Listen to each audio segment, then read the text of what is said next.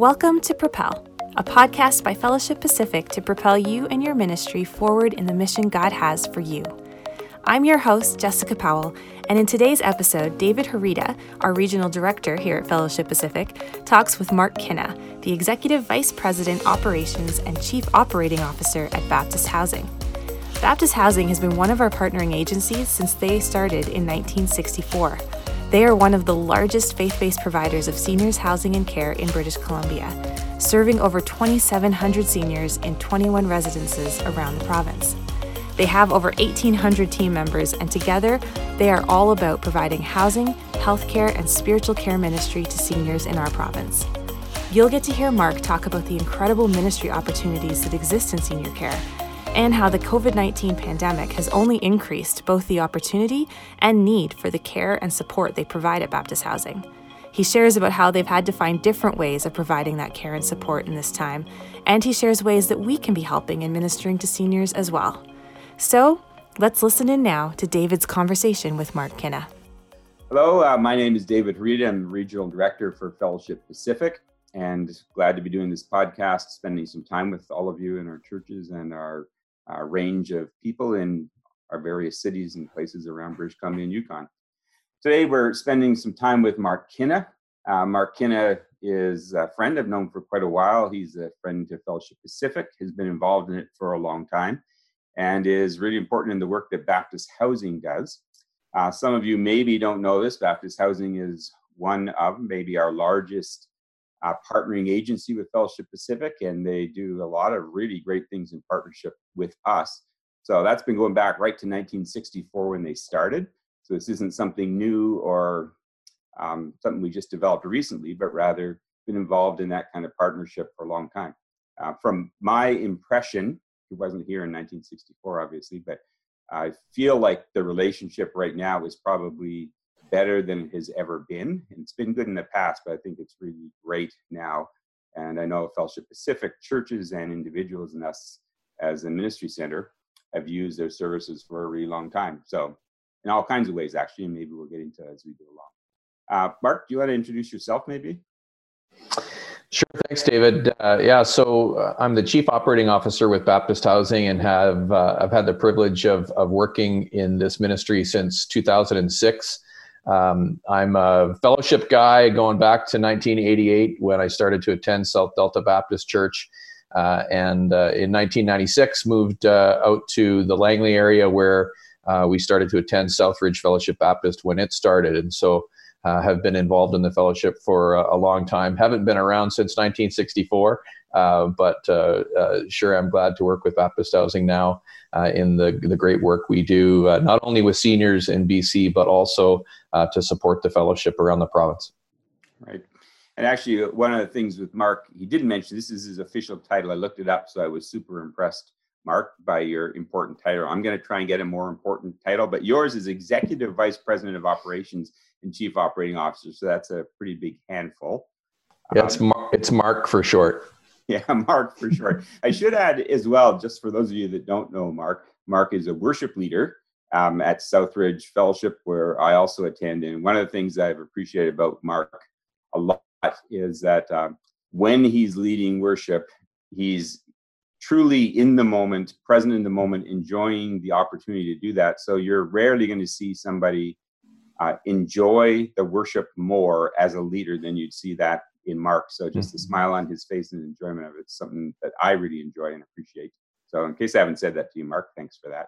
Thanks, David. Noticeable for that. Um, well, why don't you tell us a little bit in that big job title that you've got of what the scope of your role is in Baptist Housing, what you do? Well, uh, I'm involved in uh, in leading our operations, and so uh, we have 21 residences around the province uh, of BC. We're in the interior, uh, Salmon Arm and Armstrong, uh, then in the Okanagan and Kelowna, um, in the Lower Mainland, and then over in the Victoria area. and so, in those 21 residences around the province, we serve over 2,700 seniors who live with us in affordable housing independent living, assisted living, or long term care. Uh, we have a large team. We've got over 1,800 team members who serve with us. Uh, and our ministry is is really all about housing, healthcare, and spiritual care ministry. So uh, seniors are, are are a vibrant harvest field, uh, as uh, you know. Often they're reflecting on their lives and seeking a spiritual connection, uh, even when we might think that they've already made those decisions. Uh, they're actively seeking, and so it's a it's a privilege to serve them in that way. Uh, one of the other cool things that we're involved in uh, in the last couple years is the spiritual care training program, uh, which uh, Ray Sosi has been leading for us, mm-hmm. uh, and uh, we've been training up our, our, volunteers and also partnering with the fellowship and churches to help train people on how to offer spiritual care, and specifically with seniors and people who might have dementia. So there's a lot of of great things that are happening across the province, and yeah, it's a, it's a great organization, and as you can see, it's uh, it's kind of broad and deep in terms of who we serve across the province. Yeah, and it's it's really large. So one of the things I think that many of our churches wouldn't know, Mark, is just the scope of it. So it, would it be accurate for me to say you are the largest faith-based uh, seniors care provider where housing is concerned in British Columbia? Uh, we're definitely one of the largest. I think uh, you know Salvation Army has a, a very large uh, organization and, and it has many facets to it as well. But in terms of of uh, yeah the denominational providers, we are definitely uh, one of the largest uh, at this point in the province. Think Good Samaritan is another one that is is pretty large, but to be in that many communities for us is it, it's a privilege and an honor. You know, we don't take it for granted that we have that opportunity to serve that many people uh, every day, and not only them, but also their family members and loved ones as well. Yeah, one of the things that I, I, found kind of exciting about it, and I've got to know more kind of from my role over the last decade or so in this, is to see how deep the roots of Baptist housing are in seniors care in BC and to notice how much the government appreciates that. So that's again something many of our guys wouldn't know. Typically in our churches, they're looking at uh, seniors care, that kind of thing, and they're thinking, well, the government and the church does not work hand in hand ever on this stuff. But I know the government really appreciates Baptist housing. They've come to you guys a fair bit in recent sorts of years, talking to you and requesting you to take over things and actually lead them. Is that accurate as well? Yeah, you know, it's it's an interesting time in in our industry in the you know in the senior care, senior living industry in BC and across Canada. It, it's a time of industry consolidation. It's and it's happening both on the for-profit side and also on the nonprofit side. Um, and so basically, what can happen at, at this point is that there's a, a, lot of nonprofits who maybe need the support in the changing world of uh, of our of our sector uh, and it might be because they have trouble recruiting board members or they don't have the organizational sophistication to kind of handle what's coming and the challenges or just the resources to be able to deal with uh, how the industry changes. Uh, and so because of our, I guess, our history, our, our relationship with government that goes back to the 60s um, and the strength of our team, we, we have this reputation uh, where government has invited us to, to get involved in um, in acquisitions. We've also been approached by uh, other nonprofit boards to speak with them mm-hmm. about uh, kind of carrying their legacy forward into the future. Um, and so, you know, just just in the last year, the last 12 months, we've grown by one third through yeah. those kinds of uh, of opportunities. Uh, and so it's uh, it, it, it's it's amazing to see it happen, really, because you, you don't you can't plan some of this stuff. Um, you know, we were we were before West Van City Council recently, and the mayor of West Van, um, her mother-in-law happens to live in one of our communities, and, and, we didn't know that until we got before her, and and that's the kind of thing that that you can't plan. It's it's God going before us, and um, and it's His ministry. We don't uh, we, we we don't consider it any other way. Yeah, it's interesting. I was at the opening for Wings new transition homes, uh, which was just a month or two ago, just before sort of COVID hit, actually, I think beginning in December, maybe. Uh, and it was interesting. The Minister for Mental Health and Addictions was there, and she was just doing a little TV spot as part of the government funding for a transition home. And so, for those of you who don't know, WINGS is Women in Need Getting Strength. It's another of our agencies that works with women uh, fleeing domestic violence. But I was at the opening for that, and Dale Cron from your office was there, and the minister um, noticed that he was there and noticed that Wings was sort of Fellowship Pacific connected and Baptist Housing was connected, and that we had had a little conversation about some of the other things like New Hope and different things. And it was kind of like it was a dawning for her. And it was interesting TV spot her talking about how uh, faith-based communities and Christian groups make such a big difference in our province. And I don't know that she had put together those different organizations as being tied together in one kind of family of churches. So it's pretty exciting actually to see and, and notice that. And great to have Dale Cron there as well. Uh, Mark, let me ask you a little bit about uh, what you're doing right now. So the, one of the reasons this is timely for us to do this with you is uh, because of COVID 19, obviously. So we're starting these podcasts. Hopefully, it's a good thing that keeps on going. But for now, it's a way of encouraging our churches and also getting them to be able to pray for various parts of our family of churches as well. Um, so, with 21 seniors residences ranging in different kinds, as you mentioned, from independent living and rentals, even right through to more complex care, there's obvious huge danger and I'm sure that's a big issue for you guys right now. So, how's that impacting you directly um, as an organization? Well, I can tell you, uh, we we've uh, we we set up a COVID uh, response team um, pretty much right away uh, as this started to uh, to expand and grow in terms of the spread of the virus in BC, and so. Uh, for the last month and a half, we've we've had a team that's been available 24 hours a day to support anyone in our frontline teams who have issues that come up or uh, potential outbreaks that have happened. Uh, you, you, would have seen on the news that specifically in long-term care, there's a lot of, of outbreaks that have happened. Um, seniors are extremely vulnerable to the virus. And so we've, we've actually had two cases within our own residences um, they were declared outbreaks by the provincial health officer. Um, one one was a, a team mem- care team member at Inglewood Care Center in West Vancouver. The other was a resident at Evergreen Heights Assisted Living in White Rock. Uh, and in both cases, it was only a single case uh, that never went further. Yet uh, they call it an outbreak, and they send in, uh, you know, their infection control teams to uh, to help you. Um, we're pretty thankful that in both those cases they didn't expand beyond that, and now uh, both have been resolved, and the and the person is uh, is no longer testing positive in both those cases, which is which is great. But this impacts everything. It's it's you know you got some people who are now working at home, like many of the uh, offices have shut down. Um, but our people who are in frontline, uh, they're all working uh, very differently in terms of of how uh, they have to work and interact with residents. We're um, having to use the PPE, the personal protective equipment. Uh, many people are working longer. There's often less team available to us than than normal because they've gone to the single site um, uh, rules in, in terms of who's allowed to work where, and that's a, a key thing to help reduce the spread is to not have healthcare workers working in multiple uh, locations, so there's not cross pollination. Uh, and so, and then we had to make tons of decisions about how we limit um, resident activities and interaction with family and visitation.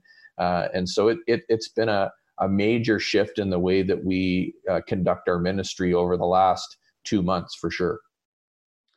So, a lot of things in there that um, impact you and also a lot of things in there that we hear pretty much on the news every day elements that. So let's just start with simple stuff. Do you guys have enough access to the protective equipment? Because we hear pretty regularly there isn't enough and um, people and some of these frontline workers are kind of afraid of going back to their family because of that. Do you guys have enough of that?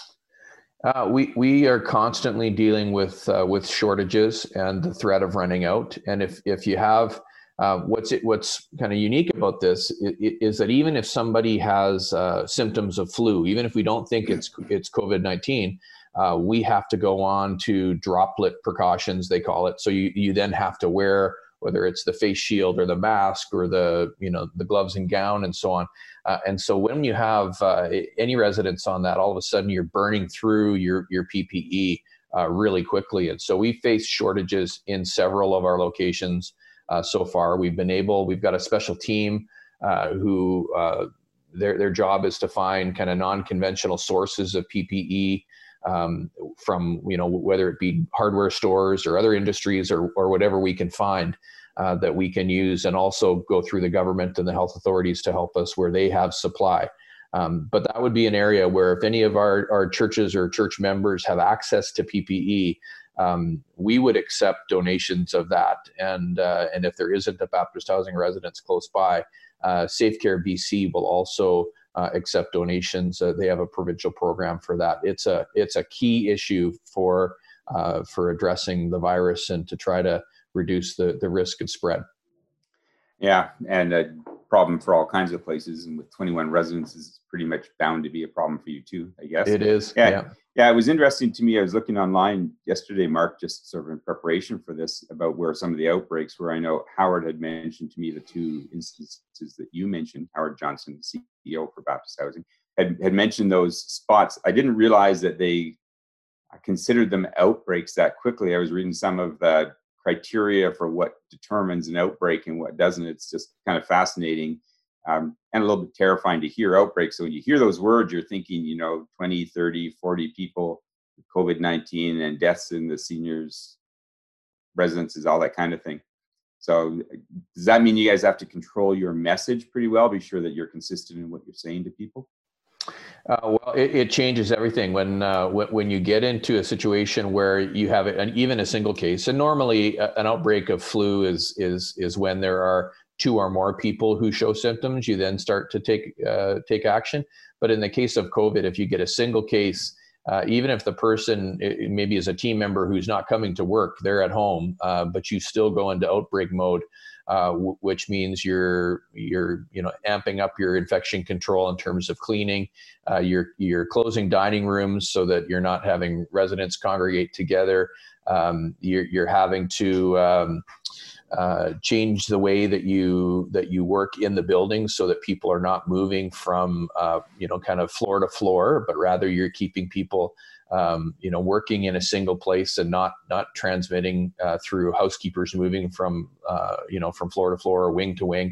Uh, all of that stuff changes pretty pretty fast. Um, mm-hmm. And if you you know if, if, you if you do it right, uh, and um, you know as Dr. Bonnie Henry has talked about, you have uh, timing and luck on your side, and we would we would also say the Lord's blessing. You know maybe you can you can keep it from spreading. Um, you know, but some of these, uh, some of our peer providers have not been, um, you know, so fortunate, and they've had, uh, you know, a lot of death uh, that has come as a mm-hmm. result of this. And uh, and I don't think that they haven't done things as well as us or anything like that. It, it it's not it's not like that. It's uh, you, you, can you can everyone's doing their best, uh, but when it comes down to it, uh, some places because of the way it's transmitted and and how it transmits when you're asymptomatic, uh, you just don't know who it's going to impact. And we've been very fortunate to not have it uh, worse than we have. Yeah, it's a scary deal, I think, because you're just never sure. You know, the next day it's probably a little bit intimidating to actually even say this kind of publicly, like in a podcast, because you know tomorrow could be different, and uh, you know, so I guess that's yeah. a reality for it it, it's true. You, you don't know what's going to happen next or or where it's going to spring up next, and and I think we've all been surprised at some of the places. Uh, and again, it's it's an extremely unpredictable uh, virus and the way that it spreads.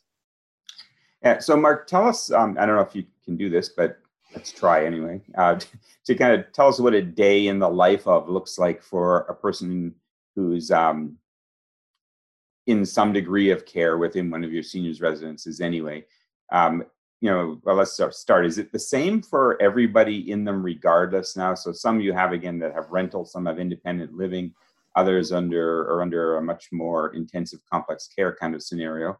Is it the same for everybody, or do you have to segregate or separate the way you approach COVID and even the way you do restrictions depending on the, the group of people?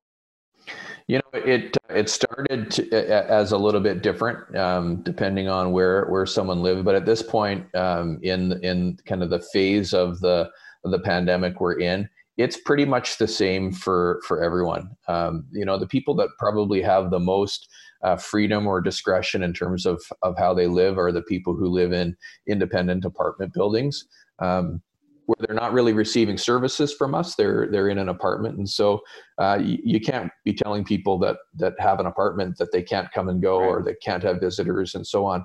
Uh, and so for us, it's this it's the same. Our residents who are in those settings, we encourage them not to go out. We encourage them not to have visitors. Um, yet they have some freedom that uh, that maybe other folks don't have who live where there's services and healthcare. Um, and in those apartment settings, we, you know, we're just trying to keep up with uh, with our, our cleaning of the elevators and doors and and railings and all of that, so that the, if if there are people that come and go, and there is someone who comes in uh, who is infected, uh, we're we're disinfecting after they leave. Uh, so that it doesn't spread into one of those buildings. But uh, at this point, in any of our other uh, residences, where in, in, independent living or assisted living or long-term care, um, it, it's pretty much um, you know stay at home. Just like uh, we're all being told uh, we're trying to encourage our residents to stay in your suite.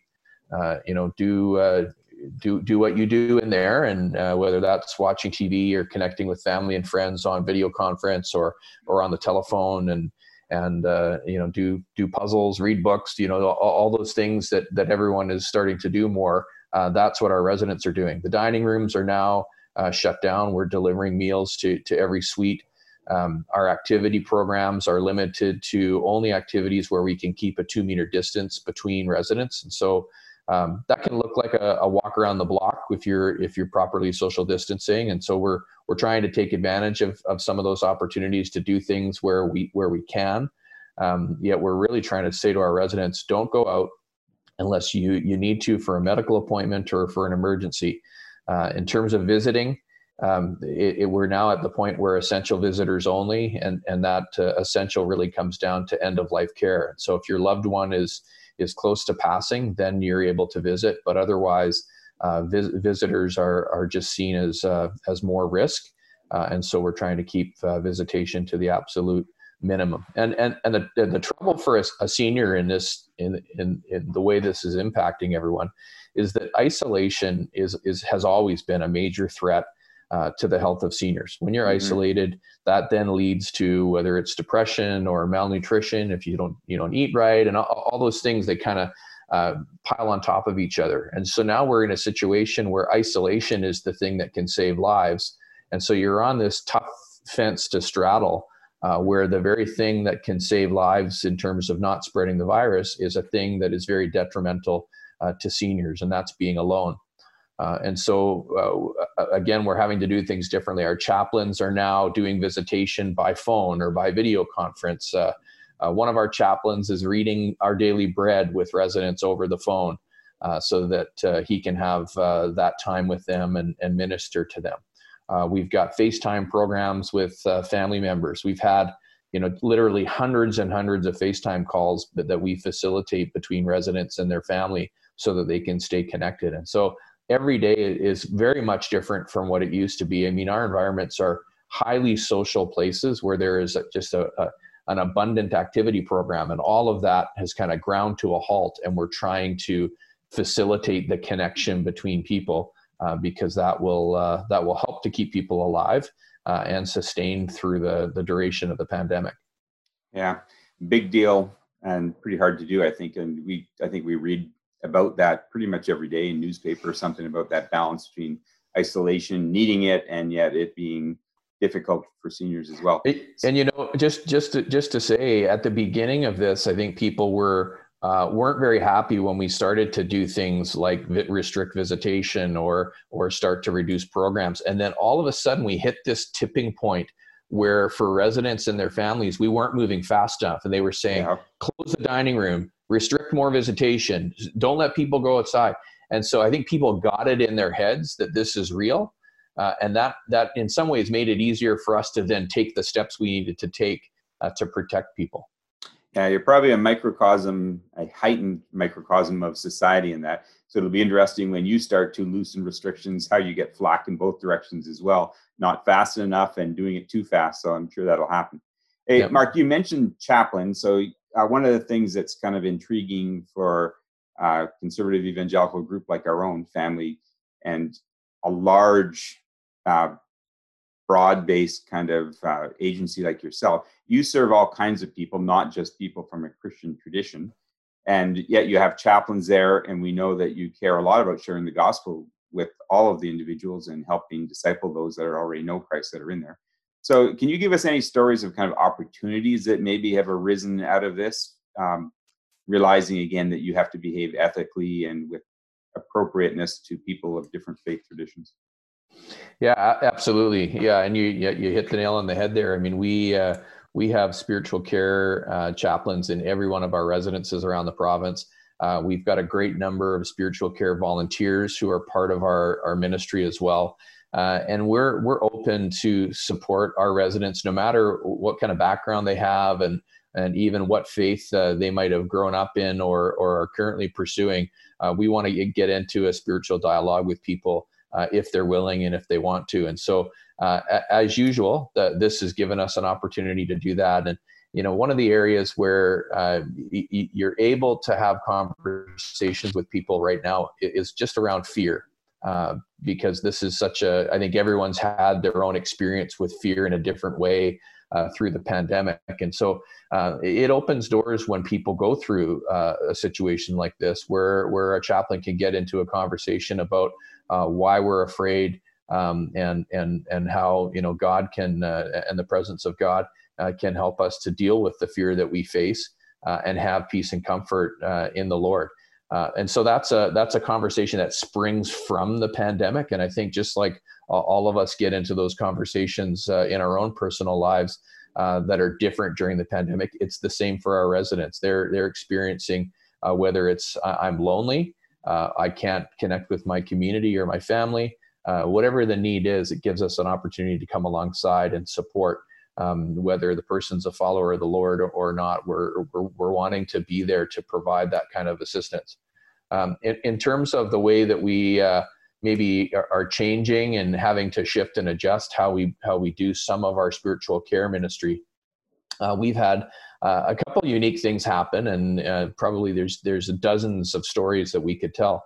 Uh, one comes out of Armstrong, where uh, many of our residents are used to having a Good Friday service mm-hmm. in our apartment building there. Uh, of course, they they weren't able to do that, but they took it uh, on their own initiative to to set up a service in the parking lot. Uh, and so they uh, they had the chaplain set up the sound equipment, and these residents came out with instruments, and uh, they they had a Good Friday service right there in the parking lot with with every resident invited. they were all in lawn chairs, kind of spread out across the parking lot area, so they could they could still so celebrate Good Friday and uh, and invite their neighbors to do so also. Uh, so that's just a great story of even how residents initiate that to, to make sure that um, that the gospel is proclaimed and also Jesus is celebrated. Uh, another example is in our Abbotsford uh, residences where uh, family members, uh, some folks from our head office, and local church members came together and, and did Easter services from the the outside of the building uh, in Abbotsford there, and they actually did it five times. They kept moving around the building uh, in, in, in, so that, awesome. that, every every resident could could out the window on on their balcony uh, be a part of that. And you know, j- just like the community around us, our residents are not uh, the majority of them are not are not believers. Uh, we, we we reflect the community in a in a residence like uh, like we have in Abbotsford, and so you know there are people there who are are hearing from their window or their balcony uh, music and and uh, and a sermon that proclaims the the resurrection message of Easter, uh, and and they get it five times around the building. It was just an awesome way for for us to reach out to them and uh, and chaplain our, our chaplain uh, Randy Evans out there. did a great job of of speaking to the people. So the gospel is being spread in creative ways through the crisis. you know, not only at Baptist Housing but everywhere. we've got to be we, we got to respond to the challenge uh, uniquely and creatively. Creatively. Yeah, it's interesting. I have a privilege. I think most a number of the last years, anyway, to drop in on your chaplain's retreat and spend a bit of time with them mm. when they meet together with Ray Sosi and uh, run through. It's a great group of people, very committed to sharing Christ, and it's a uh, it's a fascinating world in which they do that. And you do have some people, crazy people like Randy Evans, who will find some way to share Christ no matter what. And uh, exactly. Uh, yeah, that's exciting and interesting and always sort of fun to listen to. Of course, Randy's great to hear stories from at any time as well because he'll let that roll for us. So, last question for you, Mark. Um, try and honor your time a little bit. So, how can our churches or people help you guys? You've got again these people in a lockdown scenario where they're isolated. Is there anything that our churches that are around your residences could do that would be helpful to you or encouraging to your residences, residential people, I guess? Yeah, well, if I can, uh, if I can step up on a bit of a soapbox, uh, the the most important thing that everyone can do is to stay home, uh, mm-hmm. and and I think we've heard that message. But I want to repeat it. uh, the majority of the deaths that have happened uh, in in our province and and across the country are happening to seniors in long-term care or in the community. Um, and the less the virus spreads, the less seniors die. And every one of these seniors is somebody's uh, grandma or grandpa. Um, and so that's that's really important for us to take it seriously. Uh, some some people are actually kind of downplaying the virus and comparing it to influenza and saying, you know, more people die from influenza, and yet we, you know, here we are focused on COVID nineteen. Uh, and I would spin that around and and challenge people uh, to take COVID really seriously, but also take influenza more seriously. There's not enough people who are getting their flu shot every year uh, to reduce the transmission of influenza. Uh, and when we get a, a, vaccine for COVID, we should be getting our COVID shot as well. Um, so that that that is going to help uh, seniors greatly uh, in our ministry, so that we don't uh, have to have to support families who are losing a loved one uh, because of COVID or influenza or anything else. Uh, the other other area we talked about it earlier is just personal protective equipment, that PPE. if our, if our churches or, or church members have access to PPE uh, that they that they can donate to Baptist Housing or to SafeCare BC. Uh, that would be very much appreciated. It's it's literally hard to find, and you get down to a day's supply sometimes, and you're wondering how do you provide safe care if you don't have enough masks or face shields to do so. Uh, and so mm-hmm. that's a, a huge deal. Uh, then on a personal level, I would ask uh, everyone to reach out to the seniors around them, reach out to the seniors in your church. Um, many of them right now may not have a lot of social connection uh, and they need it. And so uh, in our church, uh, we've been challenged by Pastor Brent to reach out to two people, uh, two people a day uh, to make a connection. And I would just encourage people reach out to a couple of seniors in your church to make sure that they're not, uh, that isolation isn't getting the best of them, is, is probably the best way to put it. And then if we can all pray for the flattening of the curve, uh, and that they uh, the virus will slow in terms of its spread, and also that uh, we'll be able to find a, an antiviral treatment for it uh, and and develop that so that we can uh, we can slow the spread uh, and have less death resulting from COVID-19. That would be what I would want to ask from from our churches. Yeah, that's great, Mark. And one of the really good things about this call is because we're both in the same church. This is one of our two people that we talk to during the day. so we only have to do one more. That's the great news out of that. Well, I think my wife just got home, so I can say hi to her. Yeah, you I'm can done. cover them both off, right? Just like that. Exactly. Uh, anyway, thanks for spending the time with us to do this. Uh, we appreciate it. I think anybody in kind of my stage of life at least has, you know, parents. I have two sets of parents still here, which is a blessing from the Lord. So my wife's are both parents are both 91. Mine are in their um, 80s, mid 80s, and um, I think COVID scares all of us, and we're phoning our parents all the time, telling them stay in, stay in, stay in. Mm-hmm. So your advice um, applies right across the board, just to individually where parents are still at home, and to seniors throughout our province because they certainly are at risk. So appreciate very much what you guys do and the work you're putting into this. You're right at the forefront of, uh, like you said, where many of the deaths, maybe the majority of the deaths, are coming from, and so it's uh, it's a scary time. So we will be praying for you. Appreciate the partnership so much, and appreciate you taking the time to uh, share that a bit with us today. Thank you, David. Thanks for listening to today's episode. We hope you will continue to be in prayer for our partners at Baptist Housing, especially right now as they are very much on the front lines during this pandemic.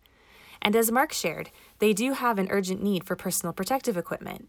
If you have any to donate, you can do so at any of their locations or at SafeCare BC, and you'll find links to both of those in our show notes. As always, our team at the Fellowship Pacific Ministry Center is committed to serving you. To find out more about the resources we have available and how we can support you, visit www.febpacific.ca.